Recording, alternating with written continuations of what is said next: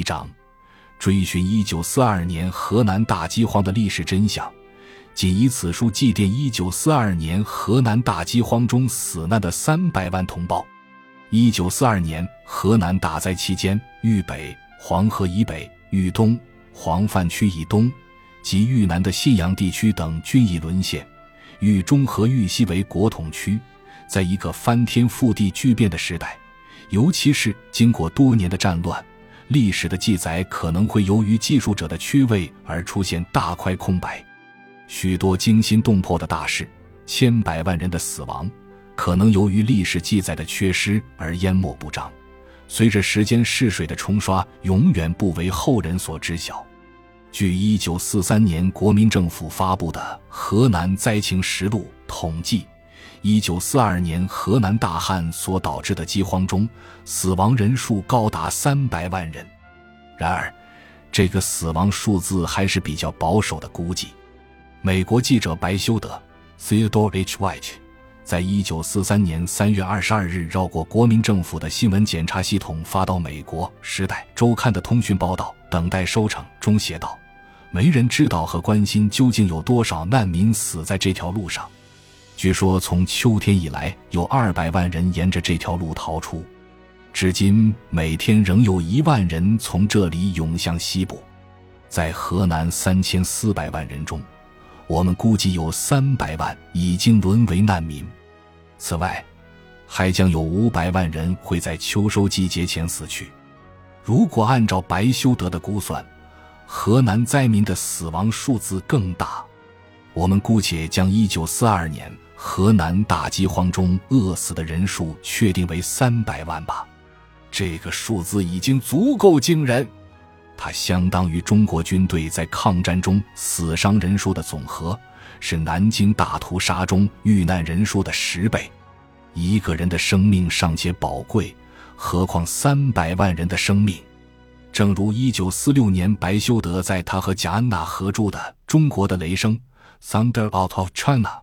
一书中的专章《河南大饥荒》中所说，这是抗日战争中最重大的灾难，也是世界上最严重的饥荒之一。然而，时隔七十年了，这段极其悲惨的重大历史事件却在中国的史书上鲜有记载。今人对其真相知之甚微。当年大饥荒的亲历者大多已经辞世，即使活着的，至少也是八九十岁的老人。口述历史会变得越来越难。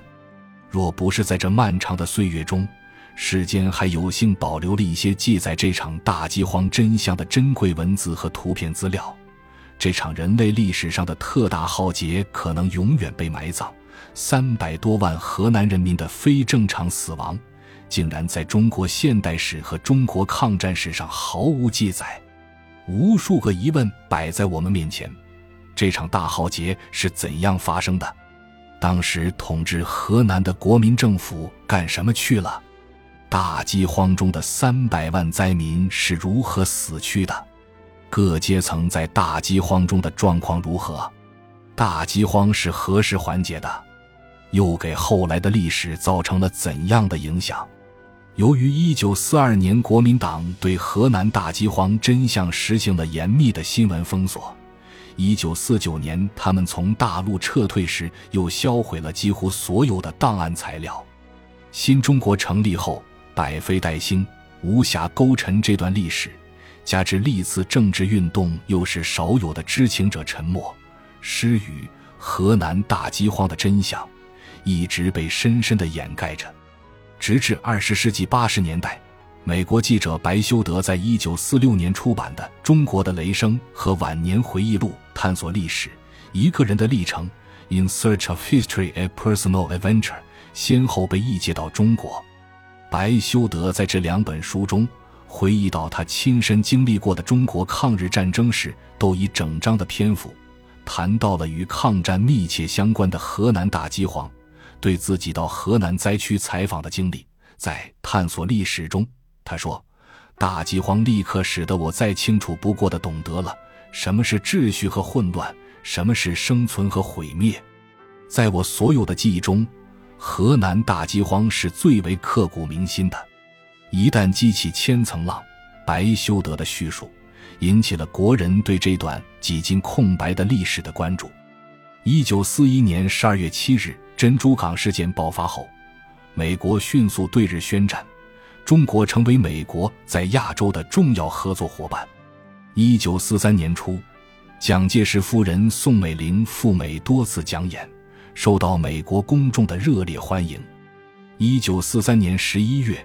作为中国军事委员会委员长的蒋介石，和美国总统罗斯福、英国首相丘吉尔等强国首领在埃及开罗平起平坐地开会，签署了有关对日作战的《开罗宣言》。积贫积弱的中国，由于参加抗日战争而迅速提升了国际地位。美国记者白修德，正是为了支持中国的抗战来到中国。作为美国《时代周刊》的远东记者来报道国民政府抗战事迹的，他起初对蒋介石政府抱着钦佩崇敬的态度，写了许多歌颂中国军队抗战的通讯。同时，他也发现国民政府的新闻报道充满着幻想及编造的谎言。一九四二年河南大饥荒发生后，蒋介石政府以抗战时期军事第一。胜利第一为由，对日趋严重的河南灾情漠然置之，并对大灾真相实行了严密的新闻封锁。白修德早在一九四二年十月，就根据洛阳和郑州传教士给他的信件，写下了十万火急大逃亡的通讯，发表在美国《时代周刊》上。但这篇报道并没有引起人们的注意。一九四三年二月，河南的灾情愈演愈烈。重庆大公报记者张高峰因写了《遇灾实录》，总编辑王云生写了《看重庆念中原》，抨击国民政府对河南灾情的漠视以及在灾区征粮的残酷事实。大公报被蒋介石下令停刊三天，这一轰动全国的停刊事件，反而激起白修德等外国记者探求事实真相的热情。一九四三年二月底。白修德与美国记者哈里森·福尔曼，时任英国《泰晤士报》摄影记者，一道历尽艰苦、亲临满目疮痍的河南灾区，进行了两周的实地考察。河南灾区饿殍遍地、野狗食人尸体的惨景，使得他万分震惊。他迫不及待地从洛阳电报局向美国《时代周刊》发出了对灾情的真实报道。这篇著名的通讯报道。题为“等待收成”，他真实报道了河南大饥荒的惨景，使得当时正在美国以人民政府名义四处讲演、争取美元的宋美龄顿感颜面扫地。白修德从灾区回到重庆后，还在宋庆龄的帮助下，设法面见蒋介石，以自己的亲眼所见和福尔曼在灾区实拍到的照片为铁证，痛陈灾区人民的苦难。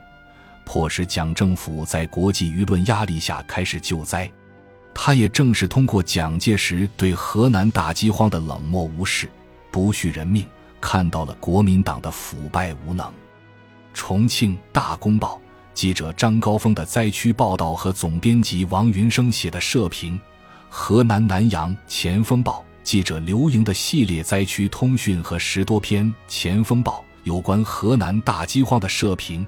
以及亲临灾区参与过赈济的国民政府官员和对大灾真相的知情者的回忆、灾民的血泪回忆等。事隔七年之后，我又从河南南阳前锋报上查找和收集了数十篇有关社评。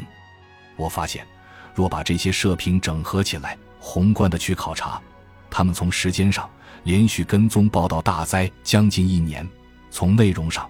涉及当时灾情的发生、发展和灾情起伏变化的方方面面，他们对于揭示河南大饥荒的成因、蔓延和缓解过程，揭示世相百态，都起着宛如失事飞机中黑匣子的作用，可以回答今人许多难以破解的历史谜团。一九四六年，白修德与贾安娜合著的《中国的雷声》一书。其中第十一章专门谈到河南大饥荒，这是白修德首次追溯他一九四三年二月底深入河南灾区采访的经历，虽然这与他1978年所写的回忆录《探索历史：一个人的历程》中对河南大饥荒的追述有相似之处，但这两次追述时间上相隔三十二年，内容上也有差异。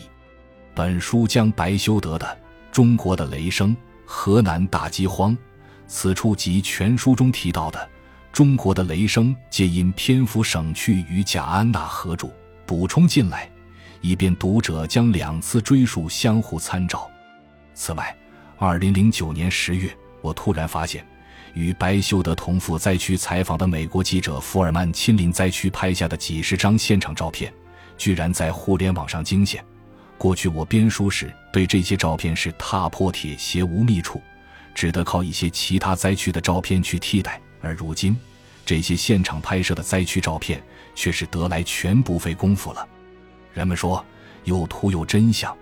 当我看着1942年河南大饥荒中那些衣衫褴褛、形容枯槁的灾民，以清晰逼真的图像出现在面前时，心中真是震撼不已。我认为，这些照片堪称有关1942年河南大饥荒文字材料的原配，理应将它们破镜重圆、珠联璧合。鉴于上述种种原因。我对二零零五年编著的《一九四二河南大饥荒》一书进行了增补，以期使一九四二年河南大饥荒的总体面貌更加真切、清晰、生动地展现在今天的读者面前。综合迄今所收集到的有关河南大饥荒的资料，我们可以初步探寻到河南大饥荒所形成的历史真相。感谢您的收听。本集已经播讲完毕，喜欢请订阅专辑，关注主播主页，更多精彩内容等着你。